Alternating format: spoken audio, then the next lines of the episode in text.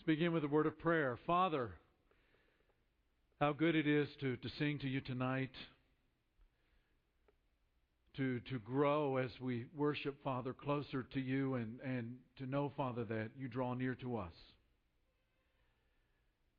We're thankful for, for every member of this church, from the oldest to the youngest. We're thankful for every single soul. And for the way, Father, that when we look deeply into each other's lives, we see the power of your Spirit, the power of your work uh, through your Word, transforming people's lives and, and growing us up in faith and into the likeness of your Son Jesus. Oh, Father, we pray that every day we walk as Jesus walked. And tonight, as we, we study these words that, that John has read to us, we, we ask, Father, for eyes that see and ears that hear, so that we may turn toward you, Father, and continue to be healed of, of, of our weaknesses and, and feebleness that comes as we, we strive to be sanctified and to be a holy people with a holy hope inside of our hearts. So bless us in, in this moment, Father. And again, thank you for this ancient text, which is your word. And we pray all of this with all of our heart in Jesus' name. Amen. The passage that uh, our brother John has read for us, written by our other brother John, is about being in the family of God. It is. At the beginning of chapter 3, and we talked about this quite a bit, John has this outburst of joy at the very thought that we have been made children of God. To be a Christian means that we've been taken in. It's a legal action, sort of like adoption, in the sense that there is a line that you cross where you go from not being a child of God to becoming a child of God.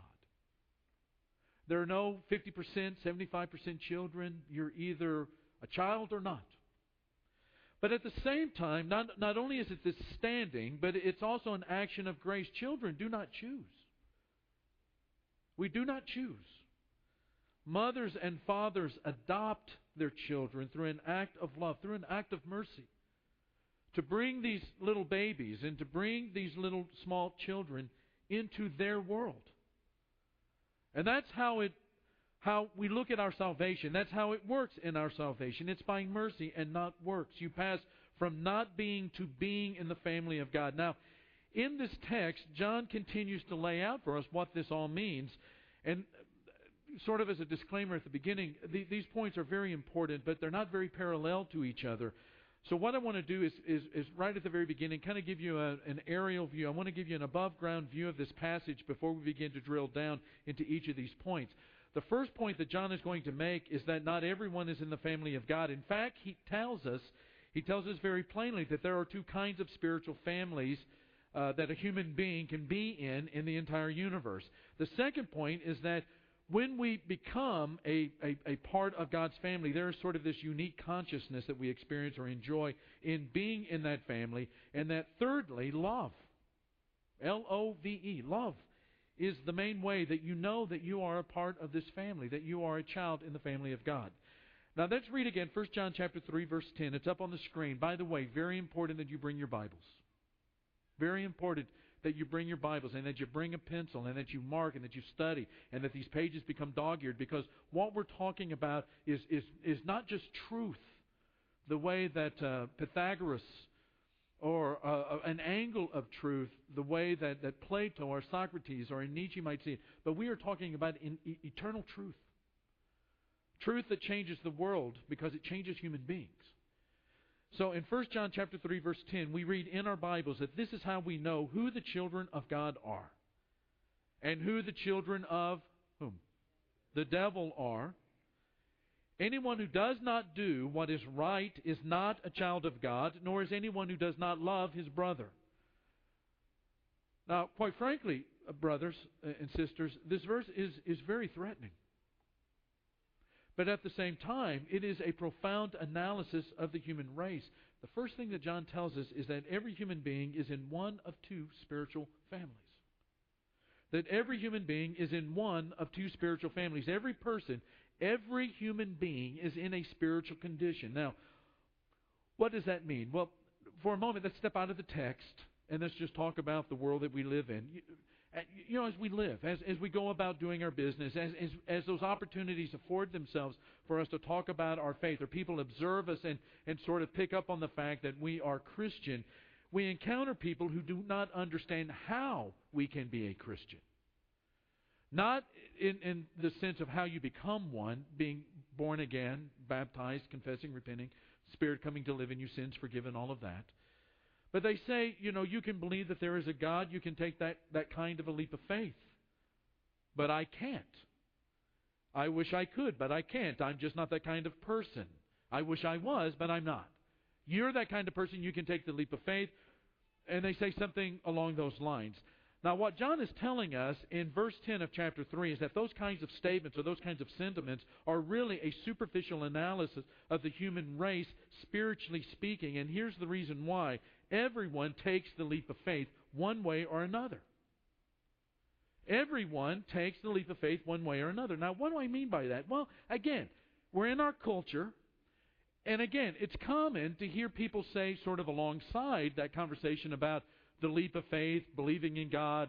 It kind of goes into the area of morality, and it's common to hear people to say that you know everyone has the right or has it's their responsibility to make a decision about what morality is and what it looks like in their own mind. Religion shouldn't do that, but individuals should do that. Morality should be based on personal experience, as long as it's not hurting anybody. Now, believe it or not, that statement is really based on religious premise.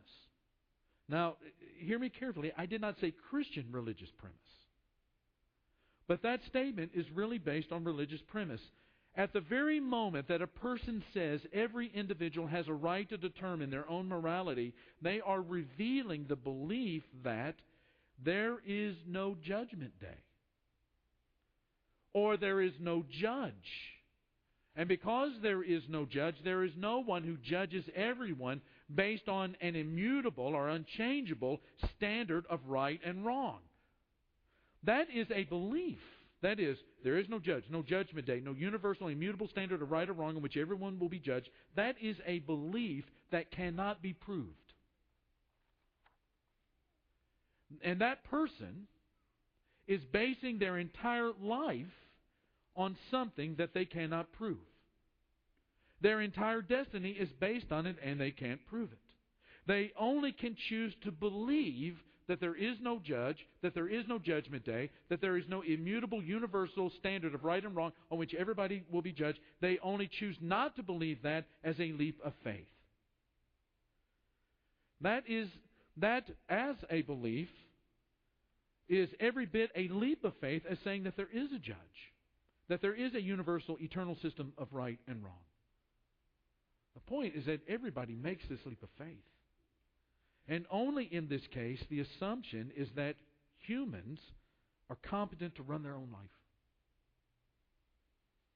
And it kind of boils down to this that God makes judgments about right or wrong, or the flip side of that coin, a human being makes judgments about right or wrong is all about.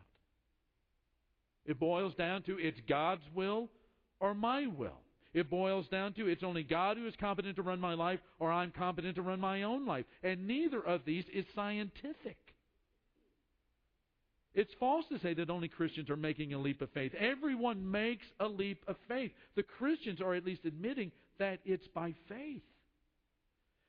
Now let me tie this back to 1 John chapter 3 and verse 10. The first created being to think in this kind of a, a, a anti-God autonomous way was the devil. The devil was the first created being to say, I am competent to run my own life without God. He was the devil was the first created being to say to God, hands off of my life. Now when a human says, my will be done, that I'm going to do what I want to do because I want to do it and nobody can make me do what I don't want to do, when a human says that, he stands in the tradition of the very first being to set life up that way, which is Satan. So, in essence, there are really two families. You are either of the family of God, because through faith you are saying there is a God. And through faith you believe that there is a judgment day. And because there is a God, you believe that there's a, a, uh, this immutable universal standard of right and wrong that applies to everyone. Or you're a family of the devil, according to verse 10. You'll remember over in John chapter 8 that Jesus got a lot of people upset with his teaching. Jesus said to the crowd that because they don't believe his truth, they don't believe his words, because they won't allow him to come into their life, then they really aren't free, but are slaves to sin, that they are in reality in rebellion to God. They respond that they're not slaves to sin, but they're children to Abraham. How dare you say this to us? And Jesus says you're not children of Abraham because Abraham spiritually was sensitive to God. That, that Abraham was sensitive, responsive in faith to God. Then Jesus says in verse 44 that their father is Satan. He says, You belong to your father, the devil, and you want to carry out your father's desire. He was a murderer from the beginning, not holding to the truth, for there is no truth in him. Now, listen, friends, every, everyone leaps. And everyone has landed. You are either God's children in God's family, or you're the devil's children, or in the devil's family. And John says you can know this. Verse 10 This is how we know who the children of God are and who the children of the devil are. Now, here's the second point. If you're in the family of God, then number two, Christians are conscious of being in God's family. Sounds a little bit redundant. In fact, it's so simple, it's, it's nearly insulting to say it. But uh, again, pretty basic stuff. But listen again to verse 10.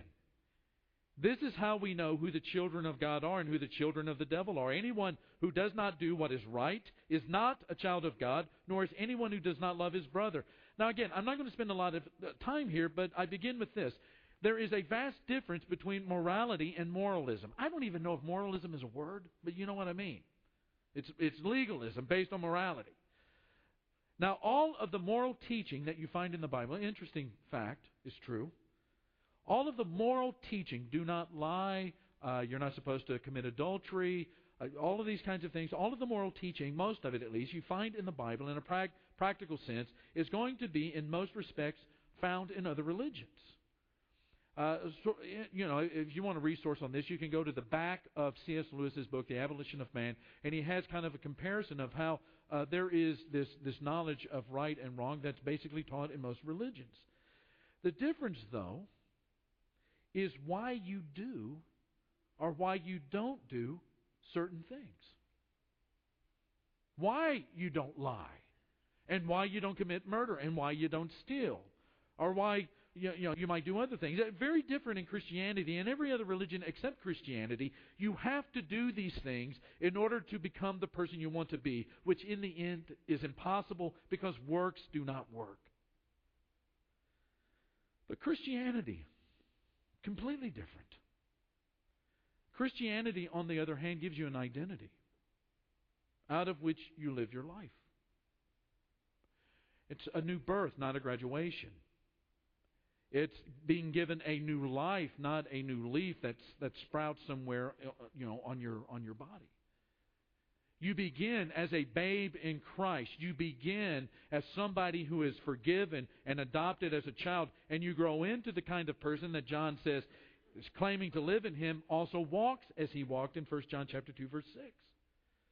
Now think back to our verse uh, chapter 3 verse 10. In this one verse alone, there are three references to being a child in the family of God. Christianity teaches that you have already attained the standing in Christ. Remember, there's that point in which uh, you're not a child of God and you cross that line and you become a child of God. Christianity teaches that you have already attained the standing in Christ, and now what you are doing after you have been born again is to live out the implications of that identity. The motivation to live a godly life is because that's who you are. You are a child of God. You're His children. And we live out the rest of our lives walking with the Spirit. We live the rest of our lives walking as Jesus walked. In, in 1 John chapter 3, verse 2, John writes that we are destined for this glorious finish when we are going to become like Christ. We will see him as he is. And because of that, because of that, that thing that we're looking forward to, then we purify ourselves as he is pure.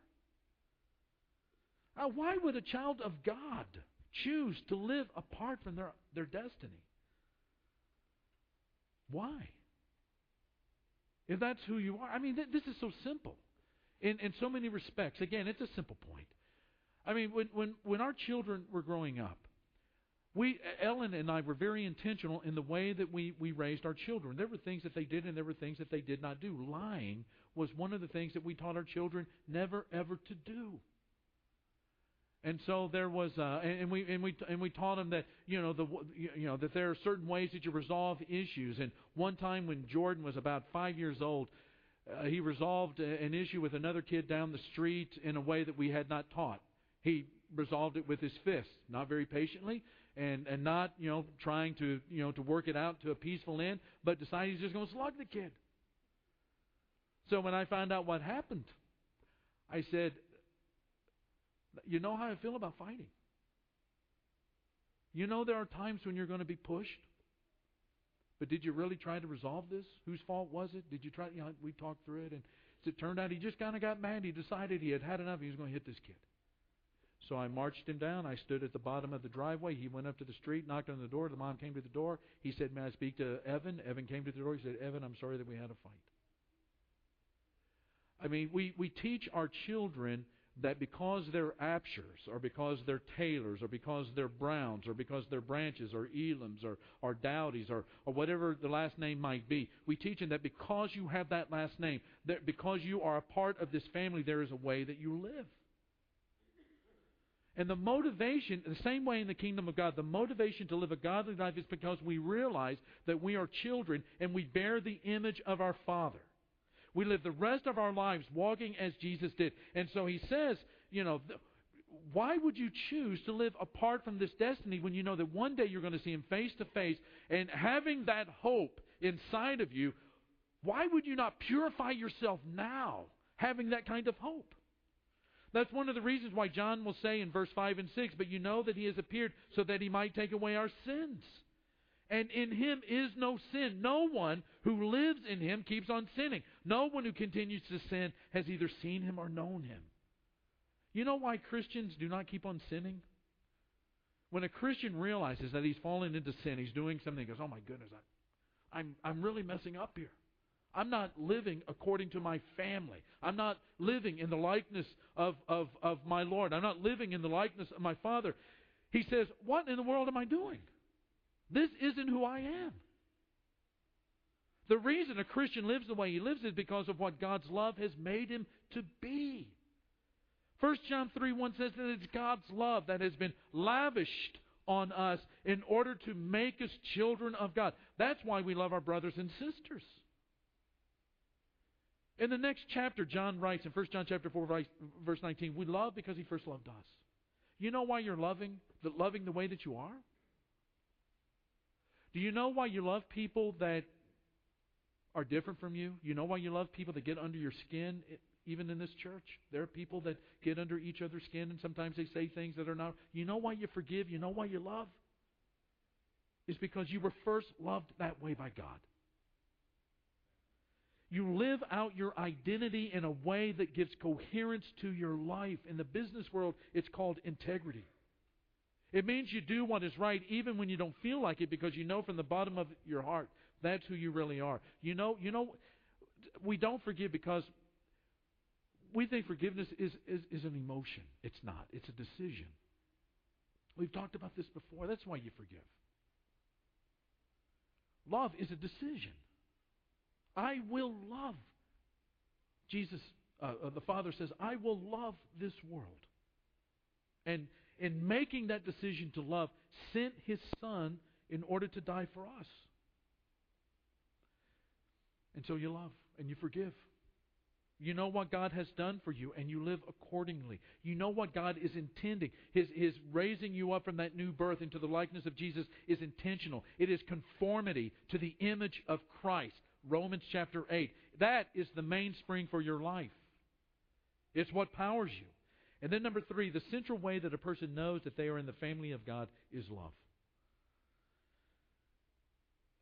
Verse 11 through 16. This is the message you have heard from the beginning. We should love one another. Do not be like Cain, who belonged to the evil one and murdered his brother. And why did he murder him? Because his own actions were evil and his brothers were righteous. Do not be surprised, my brother, if the world hates you. We know that we have passed from death to life. We know that we have passed from death to life. One more time. We know that we have passed from death to life because we love our brothers. Anyone who does not love remains in death. And anyone who hates his brother is a murderer, and you know that no murderer has eternal life in him. This is how we know what love is. Jesus Christ laid down his life for us, and we ought to lay down our lives for our brothers. You know, there's so much to talk about, and, and I will, but I'll finish tonight by just focusing, and, and we'll leave the rest for later. I want you to circle in, in a way that you'll never forget this uh, the words you heard from the beginning. I want, I, I want to focus on that for just a minute. You, you know, when, when, when Christianity first burst on the ancient Greco Roman scene, it wasn't taken very seriously. It wasn't. It was misunderstood in a lot of ways, which, which was understandable. Uh, it was it was connected to things that it really wasn't connected with in, in some ways, and again, that's sort of understandable. But there came a point where Christianity uh, had to be taken seriously, and the reason that it had to be taken seriously was that there was something very serious going on. Do you know what that was? It was a redefining of love, and it was a redefining of family. What it meant to be in a family. At the time that, that John is writing this, the world is experiencing globalization for the very first time and has not experienced until our own day. I mean, the, uh, the, the, the diaspora had, had placed synagogues all over the world, and Paul uh, was able to go to those synagogues, and, and out of those synagogues there were churches and other places that were in the cities that were, you know, where churches were planted. The, the Roman world had given us uh, a Roman peace that made travel easy. The Roman world had given us, you know, the the the, uh, the road system throughout the empire that made travel easy. The Greek world had given us, you know, a common language. And all of a sudden, you know, there's this globalization that is going on. And people are pouring into the cities like they had never poured into cities before. And all of a sudden, love is being redefined and, and family is being redefined by the church. I'll, I'll just give you one quick example Antioch. Antioch was incredibly diverse in its ethnic makeup. Not only did Antioch have, like all of these cities, have a wall around it, but you know, in Jerusalem there was a sector for Essenes, there was a sector for for uh, for Greeks, there was a sector for Jewish. Jewish people. There were walls inside of these cities, and Antioch was no exception to this. And the reason that there was a wall around the city was to protect it from enemies from without. The reason that there were walls within the city is that you had all of these cultures that needed to be protected from each other.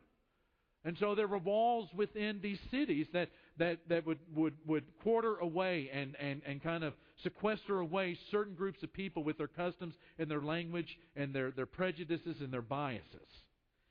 And again, Antioch was no different. And in Antioch, there was, that we know of, a Greek section, an African section, a Syrian section, and a Jewish section, all within this city.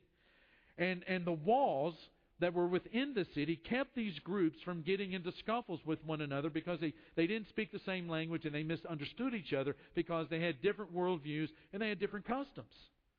But then in Acts chapter 11, there are Christians from Cyprus and Cyrene. Read with me verses 20 and 21. Men from Cyprus and Cyrene went to Antioch and began to speak to Greeks also, telling them the good news about the Lord Jesus. The Lord's hand was with them, and a great number of people believed and turned to the Lord. And word of all of this great stuff that's happening at the, in the church in Antioch up to the north makes it about 90 miles to the south to Jerusalem. And Jerusalem hears about it. And so they send Barnabas up to, to, to find out, you know, what in the world is going on. And Barnabas is astonished and Barnabas is encouraged. Why? He's astonished and, and he's encouraged. And he's in wonderment because people were coming across these walls into the church. And, and they were not just coming to Christ, but they were worshiping together. They were coming across the walls into the family of God, and they were, they were worshiping across the walls. These ethnic walls were coming down in Christ. And it just so happens that it's in Antioch that these disciples, these followers of Jesus, are first called what? Christians. The world had never seen anything like this, and that's why they needed a new word to describe it. And so we jump over to Acts chapter 13, and you have kind of a leadership team that is that is established and visible in, in Antioch. You have Barnabas, who is a Cypriot. You have Simeon, called uh, uh, Niger, who is black. You have Lucius, uh, the Cyrene, who is from modern day Libya. You have Manaen, who is of royalty. He knows the family of Herod. And you have Saul, who is a Jew. What's going on here?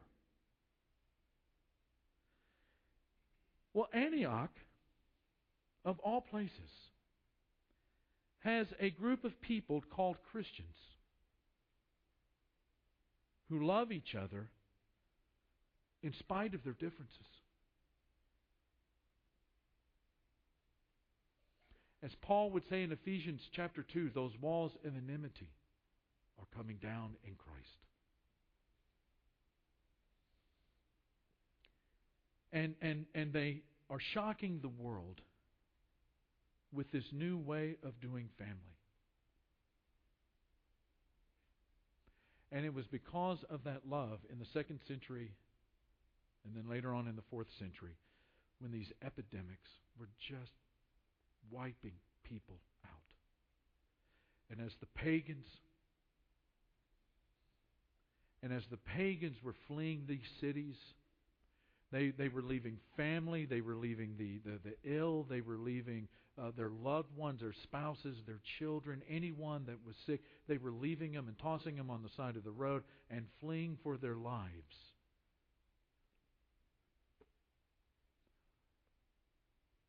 But the the family of God was surging into the center of these cities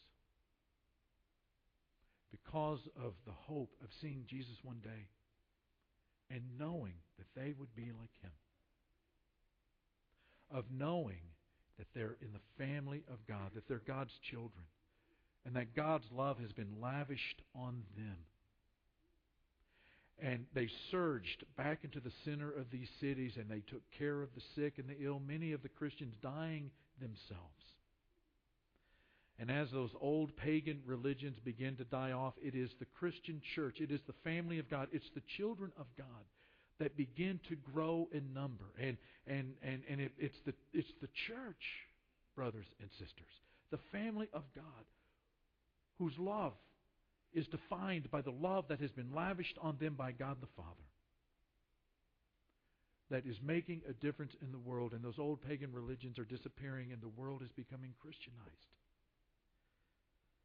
And that's why John said, You've heard it from the beginning. Christianity gave a truth that made loving people different from yourself possible. It's because God loves us. It's because Jesus laid his life down for us.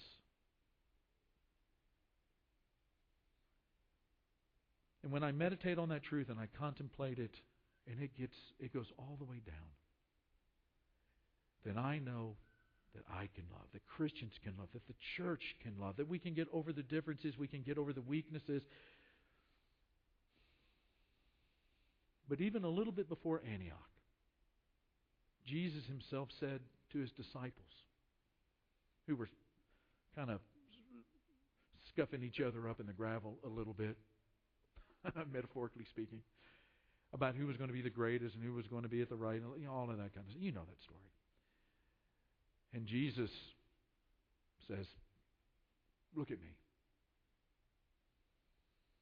And he, he, he strips down to just a towel around his waist and he begins to wash those disciples' feet. A completely unheard of act.